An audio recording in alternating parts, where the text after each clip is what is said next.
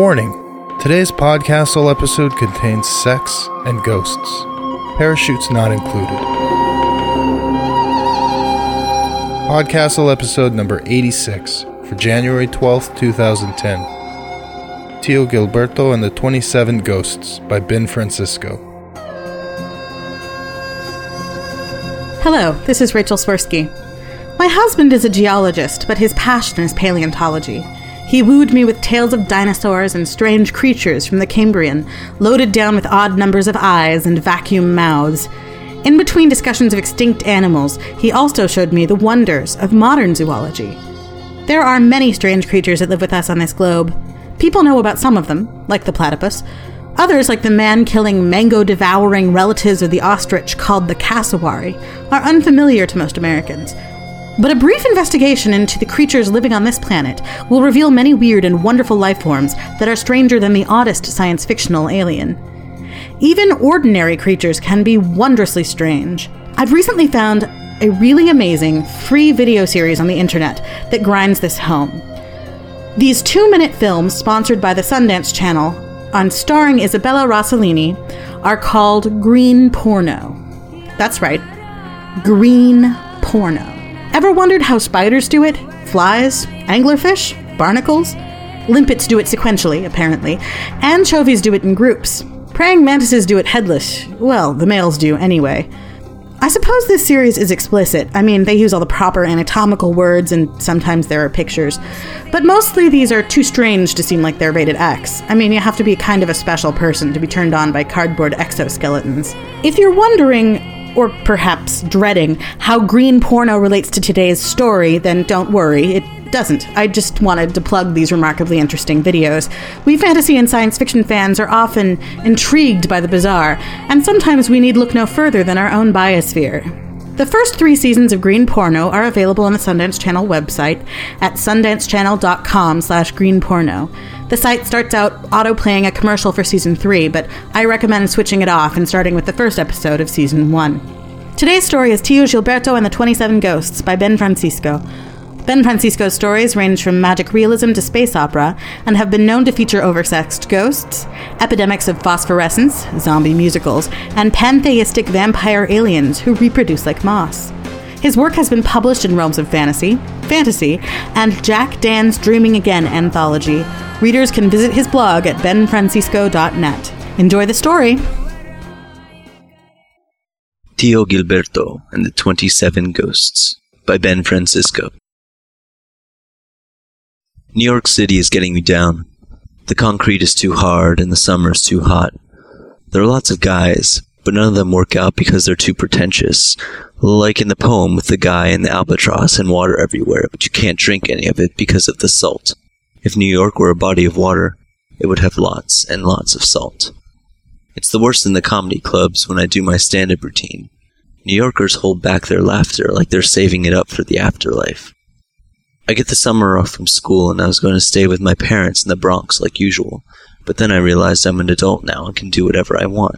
I'll go someplace that people don't take themselves so seriously, where the laughs and smiles aren't so expensive. I'll spend the summer in San Francisco with my uncle Gilberto at his haunted house. Gilberto can't meet me at the airport because of some excuse about the moisture in the air and the aches in his back. So I have to find my way to the BART on my own and then walk from the station, a heavy duffel bag on each shoulder, the straps digging into my skin. Gilberto's building is as big as my memory of it. Five stories high, a rundown warehouse refurbished in a coat of bright purple paint, like an old woman dressed up for a night on the town. Before I can even ring, Uncle Gilberto opens the door and gives me a big hug and a kiss that smells of gin and menthol cigarettes. His dog, Ganymede, barks and snuggles his head between my legs. The cat eyes me suspiciously from the next room. From behind me, someone helps me slip off my jacket. I look over my shoulder, but nobody's there. Who's that? I ask my uncle.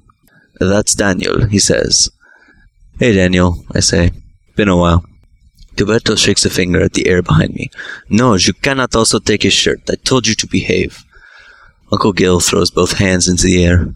Dios mío, what have I done? Bringing my innocent nephew into a house with twenty-seven horny ghosts. Que barbaridad. You tell me right away if any of them try anything. ¿Me entiendes, James? I'm 21, Uncle Gil. I'm not so innocent anymore. Gil's hands go up towards the sky again. Por favor. You kids think you invented the debauchery, but long before you were born, they closed down the sex clubs and put up a parking lot. Uncle Gil invites me to play Monopoly with him and a few of the ghosts. They're all picky about what piece they get to use, so I get stuck with the wheelbarrow. At first, it's fun to watch the pieces in the dice move by themselves, the money passing between invisible hands. But it's hard to keep track of who has what properties when you can't see the other players, and Uncle Gil has to translate for me when the ghosts tell me how much the rent is. Only Gilberto can see and hear them. Ghosts can only be seen by the people they haunt. The doorbell rings, and Gilberto opens the door to a young Asian guy with two brown paper bags of groceries in each arm and more on the floor beside him. Gilberto sets them down in the hallway by the door, then gives the delivery man a generous tip and a flirtatious rub on the shoulder. As soon as Uncle Gil closes the door, the grocery bags lift themselves into the air and parade into the kitchen. I follow them and watch as the bags are unpacked in a flurry of floating cans, fruits, and meats. While the ghosts are putting away the food, Gilberto comes over to me and brushes his fingers through my hair. It makes me so happy that you are here for all the summer, he says. Finally, we'll have a new player from the Monopoly in the Hearts, and you can help out with the shopping too. When he says shopping, it sounds like chopping. Uncle Gil is okay, but it makes me want to groan, the thought of an entire summer of shopping cart pushing and board games with finicky ghosts. Sure, I say. We should definitely hang out, you know, when I'm not at the restaurant or working on my act. The ghosts have a party at least twice a week. They gather around the piano and sing Broadway show tunes. Gil's voice and the piano are all I hear.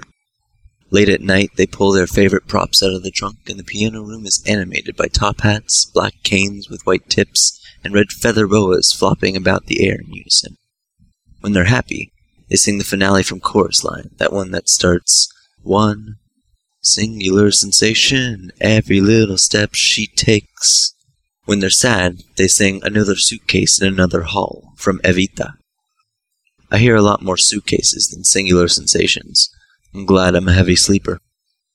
Gilberto is sitting in his armchair with a glass of gin in his hand when I ask him if he wants to go out to the clean break bar and laundromat for their open mic night. Gil is so surprised he coughs a bit mid sip, as if his pipes are getting crossed.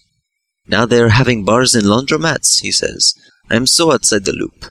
No, I am too old for the clubs and the comedy. Oh, come on, Tio, I say. In that moment, I make it my mission to get him out of the house before the end of the summer. You're only 54. Maybe you'll meet somebody. This makes him laugh. Then he looks over his shoulder with a guilty frown. Lo sé, Tomas, lo sé, he says to the air behind him. No, he says to me, shaking his head, staring into his lap. You go on without me. The gin bottle floats from the liquor cabinet to the coffee table to freshen up Gilberto's drink. The far wall of the clean break is lined with washing machines and dryers and stacks of two. They whir in the background while musicians, comedians, and poets take the stage for a maximum of seven minutes each. I grab a beer and sign up with the goth chick at the bar, and halfway through the night I'm called to the stage. I do my comedy routine about the funniest deaths in history Nero, Catherine the Great. It takes me a couple minutes to warm up the exhausted audience, but once I do, I have them rolling. There's a young white guy with a ponytail almost falling over with laughter as he folds a stack of blue jeans behind the counter of the laundromat. He's wearing a snug t shirt that says, Homosexuals are so gay. I find this funny and also cute. After my seven minutes, I want to go up to him and start a conversation, but I haven't got the nerve. Next time, I'll bring my laundry. When I hand the cute, long haired guy my sack of clothes, the conversation will flow naturally from there. He'll tell me how funny I am, and I'll tell him how cute he is. Then he'll whisk me back to his apartment and put on a Miles Davis CD, and we'll make love that's hot and sweet like coca. Something changes in me when I'm in front of an audience. I scan the shadowed faces of the crowd and find the person with a frown that broadcasts the message, I'm determined not to enjoy myself. My mission is to make that person laugh. The moment that person cracks a smile, I know I've got it. Once the smile slips out, Laughter is bound to follow. Sometimes the serious person just keeps frowning the whole time, and then I feel defeated. There were too many days when New York defeated me. I've come to San Francisco hoping for less defeat and more laughter. Also, more boys. Right after work, I go back to the clean break, this time with my laundry. The same cute guy is working. It's an intimate moment, handing him a trash bag filled with my dirty clothes. He says he thought I was funny the other day. His name is Casper. The friendly ghost? I ask. He rolls his eyes. I guess everyone says that. My uncle has ghosts. Lots of them, I say. They're all friendly. This morning I think one of them was checking me out in the shower. He smiles without showing any teeth, which seems patronizing and also makes him less cute. Sometimes I forget that for most people, realism can't be magical. I stop talking about the ghosts and compliment him on his t-shirt, another tight one that says, Danger, Men at Work, like a construction sign. He says he made it himself and he smiles, this time with all his teeth sparkling, and looks cuter by the second. He asks if I want to go out sometime. Cool, I say. I like San Francisco. Most of the ghosts have their own rooms, but Tomas shares Gilberto's bedroom. I don't think the ghosts sleep. I think Tomas just lies awake beside Uncle Gil all night long. I wonder if they still spoon with each other. Gil can see and hear the ghosts, but I don't think he can feel them. I wonder what it's like to be with someone when you can't feel their touch, can't taste their lips. You'd have to keep your eyes open the whole time to remind yourself you're making love. I ask Gil if he'll come see me at the next open mic. He says it's too hard on his back, plus he doesn't like to leave the ghosts home alone. He asks if I can do my act right here at the house, a private performance for him and the ghosts. Gilberto and the ghosts rearrange the living room, setting up mismatched chairs in four rows of seven. One of them brings down a desk lamp to use as a spotlight. I step into the light. The 28 chairs look empty except for the one in the second row where Gilberto is sitting. My routine about comical deaths might be insensitive for this audience, so instead I do all my best jokes about cheesy gay pickup lines. From the moment I start, Gilberto's arms are in the air, and he laughs that giant laugh of his that fills the room. I pause, listening for laughter I can't hear. I see, says Gilberto, clapping his hands. Verdad que sí. He gestures towards the empty chairs and says, Everybody is laughing because it's so true. I stumble through my next joke. I want to find the ghost with a frown on his face, the one that's buried in sadness, the one that will measure my success. But I'll never find him in those empty chairs. Casper has one night off a week. He takes me out dancing and then back to his apartment. You can tell it's not a college dorm room because all the posters are in frames. This reminds me that Casper is four years older than me, which is sexy. Casper takes off all his clothes, and I can't help but think it. He's as white as a ghost.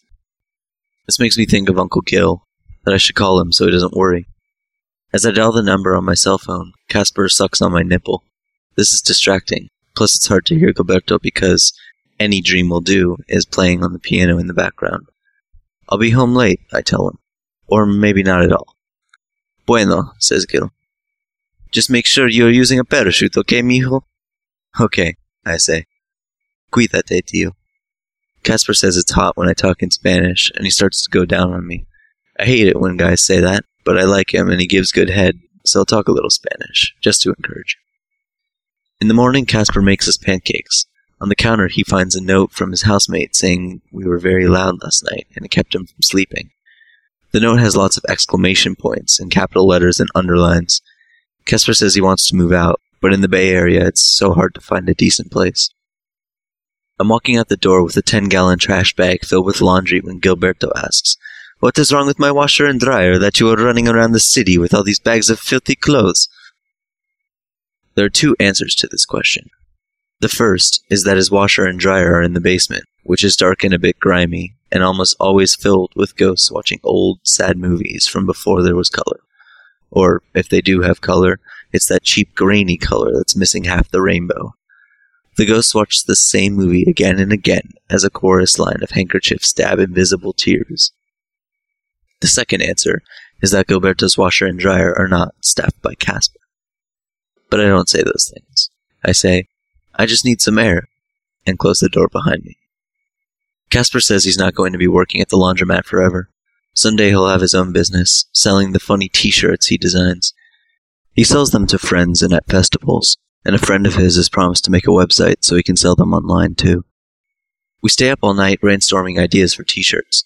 I spout one-liners like, these nipples are armed and dangerous. Then Casper sketches graphic design ideas on his laptop. He says I'm the first person he's ever met who can keep up with him, in terms of t-shirts. Someday, he says, We'll be co-owners of a successful business. I'll perform my comedy act in front of a packed audience, and Casper will have a booth by the door where he'll sell t-shirts to the mob of people who can't get enough of our cleverness. A lot of people have dreams, but Casper is cool because he invites the other person to be a part of them. In the sleepless morning, we're too tired to even have sex. We trudge through showers and cereal, and I head off to the restaurant, Casper to the laundromat. Working there's not so bad, he says, because while he's folding clothes, he gets to do research, assessing the latest t-shirt fashions in people's dirty laundry. Gilberto is letting Ganymede in from the backyard, and I ask him if he wants to come with me to the March for Marriage downtown. He says he and the ghosts already have plans to play a game of hearts. Don't you care about our equal rights? I ask. Claro que sí, he says. I was an activist once in my day, but back then no one even thought of marriage. We were too busy fighting for our lives. I meet up with Casper for the march. We hold hands.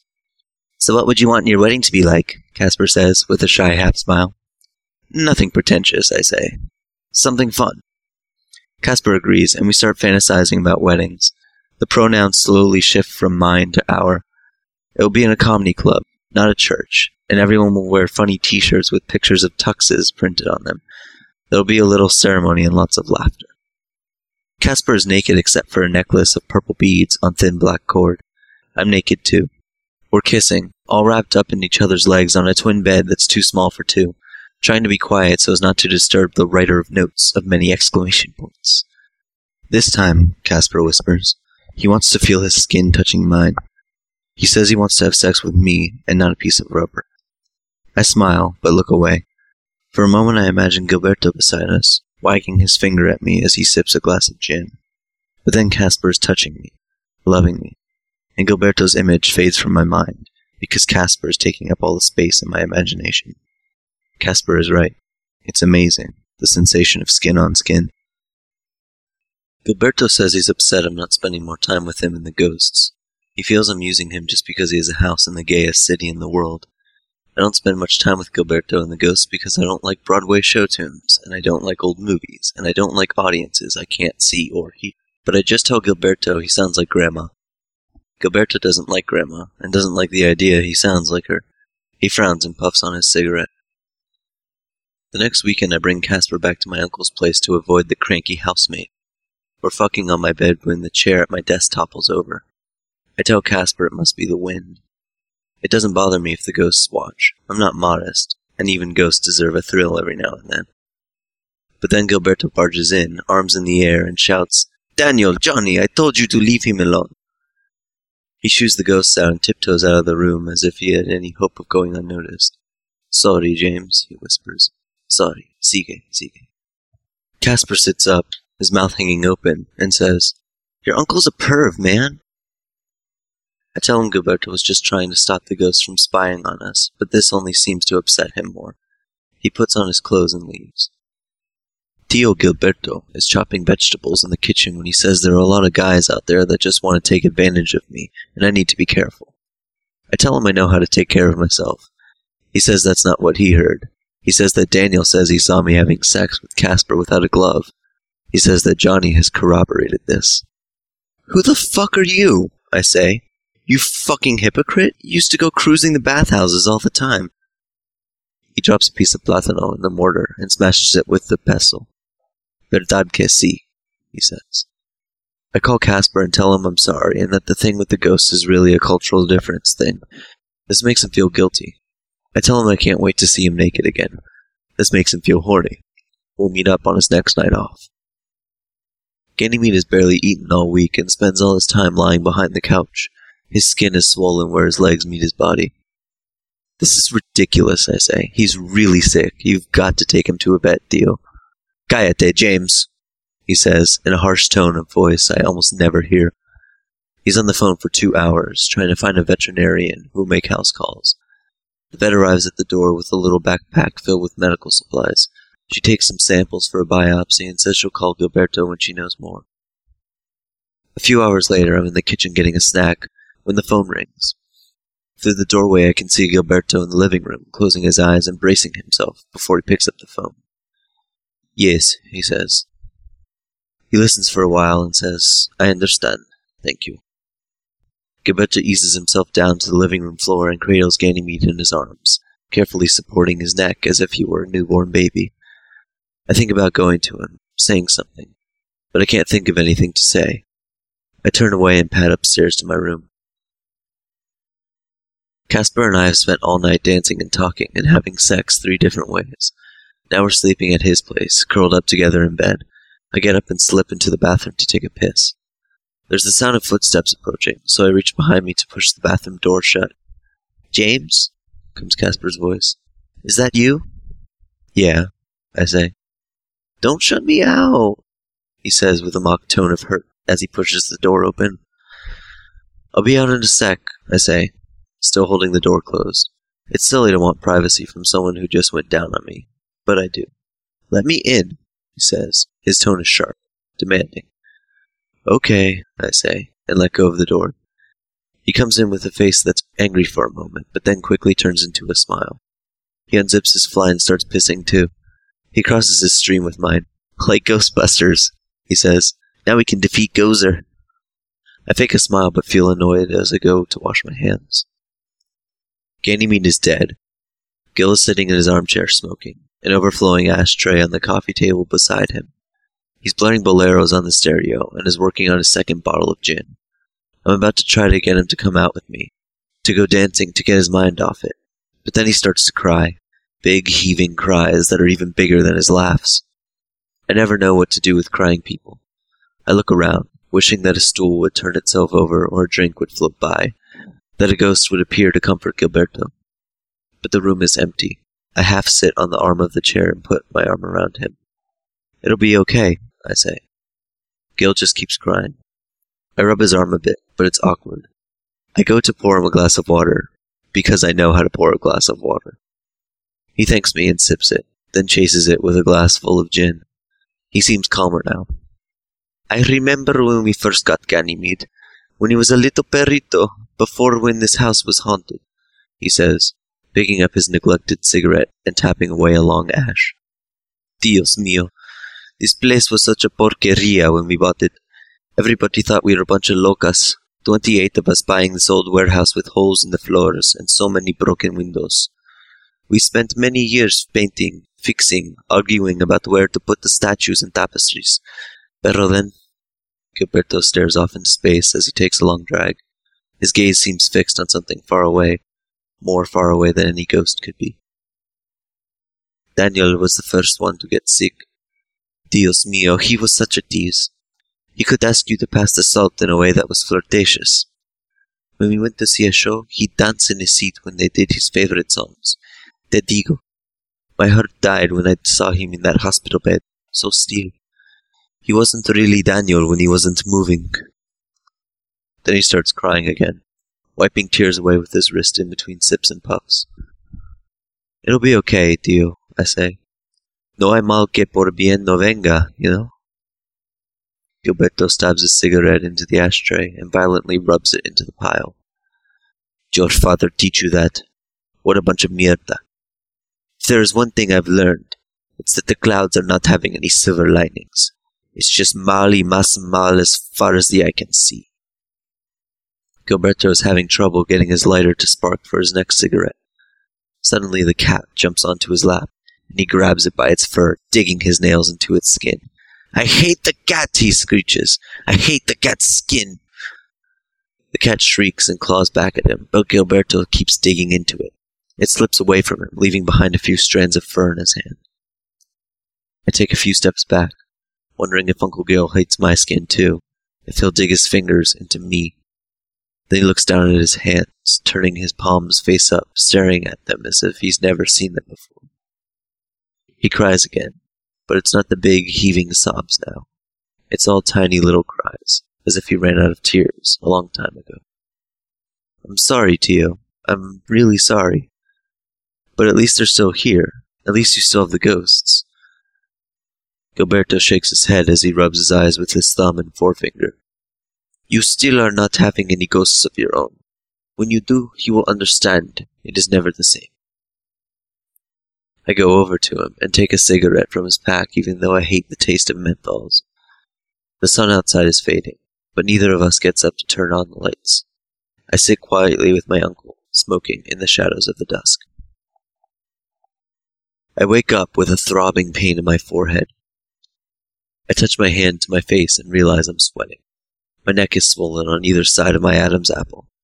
A friend of mine told me something once about how HIV starts, something about swollen lymph nodes and flu like symptoms, but I'm not the type to freak out about things like that. Flu like symptoms are usually just the flu. I feel like being social, but Casper's at work and Gilberto is sleeping in with a hangover. I'm the only living, walking person in the house. Still groggy, I go down to the kitchen to make a cup of tea. I grab a lemon out of the fridge, and when I turn back around, my mug has a spoon in it that I didn't put there. I taste the tea, and the sweetness is so startling that I knock over the bag of Domino's sugar. I'm feeling sick, I say to the air. Just leave me alone, okay, guys? An invisible finger pushes through the sugar, like a plow cutting through the snow.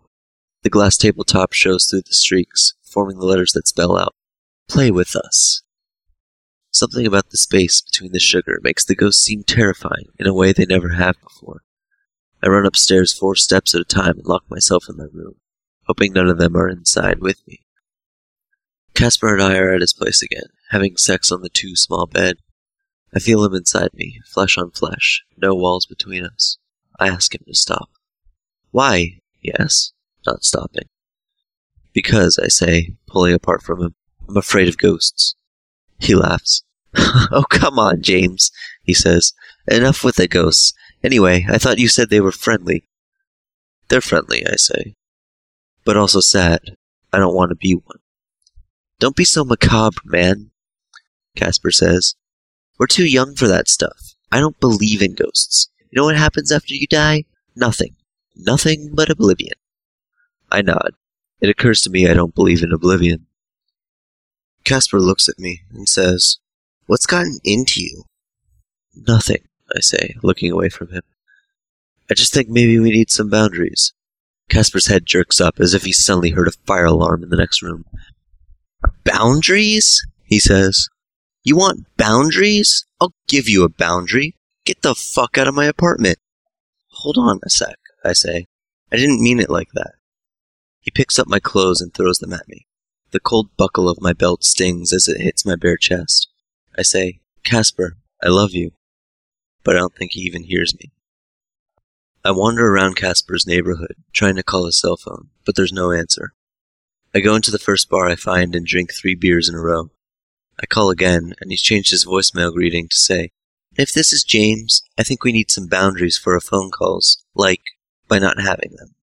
Shocked, I walk away from the bar and leave one more message, apologizing, begging him to call me back. I plop down at the bar stool and the bartender says, Five bucks. I give him a confused look and he says, You still owe me five bucks for the last lager. I realize I left my wallet on the bar, and now it's gone. Someone must have taken it while I was on the phone. After I search for ten minutes, the bartender shakes his head at me and tells me to scram.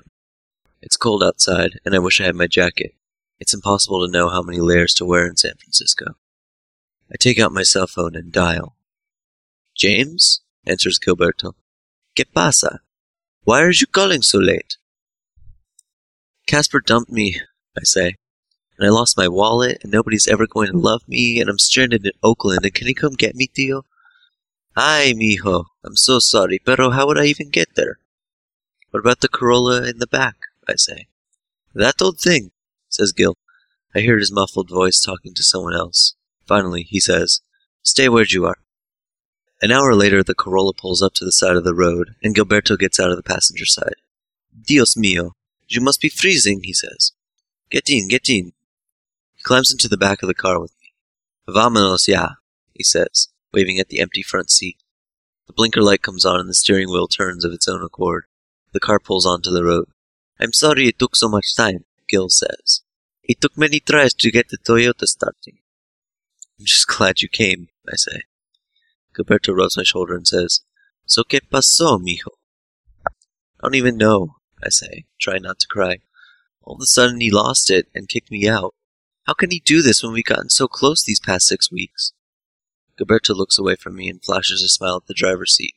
Even though I can't see him, I can tell the ghost is smiling back. Hey, I say, don't laugh at me. We're not laughing, says Gil. Just remembering. The waiting room of the clinic is so small it must be packed with ghosts. One of them, probably Daniel, knocks some papers off the front desk. The receptionist looks at the papers and frowns, then gets up to close the window, thinking it's the wind. It was sweet for the ghosts to come. It's hard for them to leave the house, but when Gilberto comes out, they're able to follow. Tio Gilberto is sitting beside me, his arm around my shoulder. He put it there right after I came back to the waiting room. I guess he could see I was almost sick with fear. I let my head slip back so my neck rests against his arm, which feels surprisingly solid, like the branch of an old majestic tree. It's a rapid test, so I only have to wait a half hour, but the waiting doesn't feel very rapid. It's hard to breathe, like the air can't find its way to my lungs. I imagine scenarios and try to decide which one feels the most real, the most like it will happen. Picture myself walking out of the little counseling room with a smile on my face and a thumbs up sign. The ghosts get so excited they almost knock over the desk when they cheer. Then we all go to the Dewdrop Inn around the corner, and the bartender thinks Gilberto and I are crazy to order 29 drinks for just two people. Then I think about the alternative, and I can't picture anything at all, because I'm afraid of how real it might feel. I'm still in the waiting room, waiting with Tio Gilberto and the 27 ghosts. The room is getting stuffy, since the receptionist shut the window. It's getting harder to breathe. But then, some unseen force, wonder which one, pushes the window back up, and a gust of fresh air blows into the room. It doesn't take away the fear or even give me hope, but the coolness of the air makes it easier to breathe.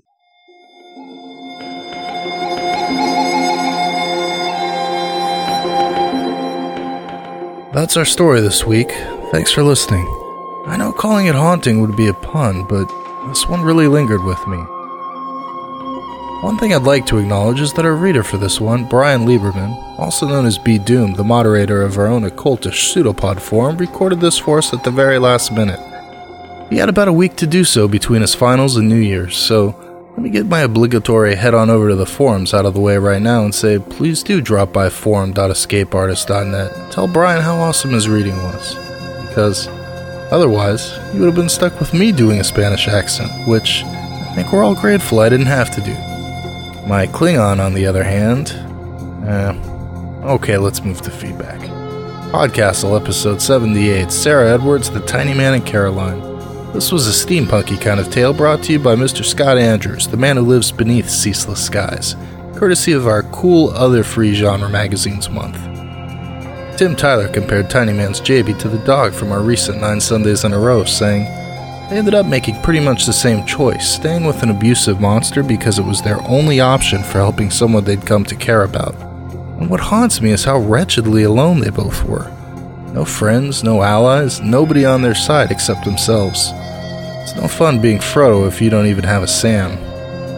Unblinking said, I really felt for JB's dilemma.